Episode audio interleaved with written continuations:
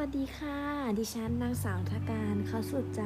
หรือเรียกสั้นๆว่าน้องนัดก็ได้นะคะ วันนี้เราจะมาพบกับเราในช่วงน้องนัดหนีไปไหน ในวันนี้ฉันจะมาเล่าประสบการณ์ การขับรถไปเที่ยวในเขื่อนแห่งหนึ่ง จังหวัดกาญจนบุรีนะคะ เราก็ไปเที่ยวที่เขื่อนศรีนครินทร์ น้องนัทนะคะก็ได้ออกเดินทางจากตัวเมืองจังหวัดกาญจนบุรีประมาณ 7 นาฬิกา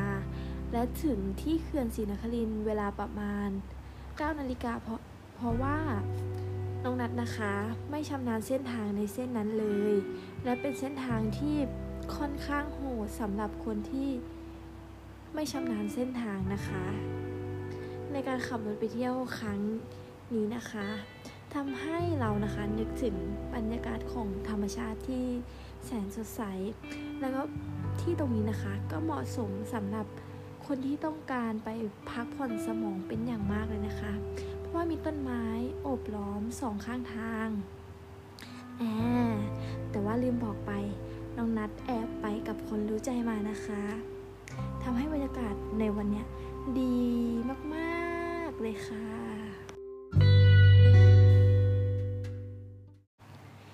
อถึงบริเวณสันเขื่อนนะคะ ก็จะมีเจ้าหน้าที่มาคอยอำนวยความสะดวกให้อีกหนึ่งรอบนะคะ แต่น้องนัดนะคะก็จะแอบเซ็งตรงที่ว่าเจ้าหน้าที่ไม่ให้จอดรถบริเวณสันเขื่อน จะต้องนำรถไปจอดที่ลานจอดรถที่ทางเขื่อนได้จัดสรรไว้ให้นะคะ ซึ่งมันไกลแสนไกลมากๆที่จะเดิน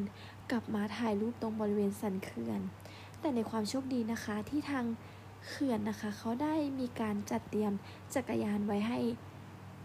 เช่านะคะ ในการเช่าจักรยานนะคะ ก็สามารถเช่าได้ในราคาเพียงแค่ 10 บาท แต่ว่าจะต้องแลกกับบัตรประชาชนหรือว่าบัตรอะไรก็ได้ค่ะ เมื่อเราจะนำจักรยานไปคืนนะคะ เราก็จะได้บัตรคืนค่ะ และนอกนั้นนะคะก็ได้ปั่นจักรยานไปยังที่สันเขื่อนเพื่อที่จะไปถ่ายรูป และซึมซับบรรยากาศที่เป็นธรรมชาติมากๆเลยนะคะ ในวันที่น้องนัดไปนะคะ เป็นบรรยากาศที่มีอากาศค่อนข้างเย็นนะคะ เพราะว่าน้องนัดไปในช่วงประมาณเดือนธันวาคมนะคะ ซึ่งเป็นช่วงที่บรรยากาศเริ่มเย็นขึ้นนะคะทำให้มีบรรยากาศเหมือนกับหน้าหนาว น้องนัทนะคะ ก็ได้ปั่นจักรยานเพื่อที่จะสำรวจรอบๆนะคะ ที่บริเวณลานจอดรถนะคะ ก็จะมี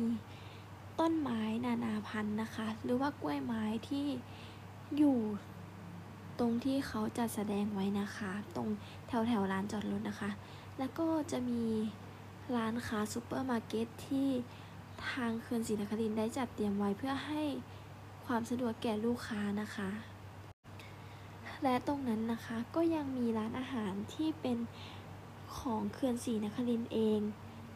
ซึ่งรสชาติน้องนัดก็ไม่แน่ใจว่ามันอร่อยหรือเปล่า เพราะว่ามันมีราคาค่อนข้างที่จะแพงมากๆนัดเลยไม่ได้คิดที่จะเข้าไปรับประทานค่ะ และในวันนี้นะน้องนัดก็จะขอ สปอยสถานที่ท่องเที่ยวที่น้องนัดแอบหนีไปในวันนี้แค่นี้นะคะ เดี๋ยวโอกาสหน้าใน EP 2น้องนัดจะมาเล่ารายละเอียดต่างๆ เกี่ยวกับร้านอาหารที่น้องนัดไป ที่ตรงเขื่อนศรีนครินและสถานที่ท่องเที่ยวเพิ่มเติมที่น้องนัดแอบหนีไปเหมือนกันค่ะบ๊ายบายนะคะ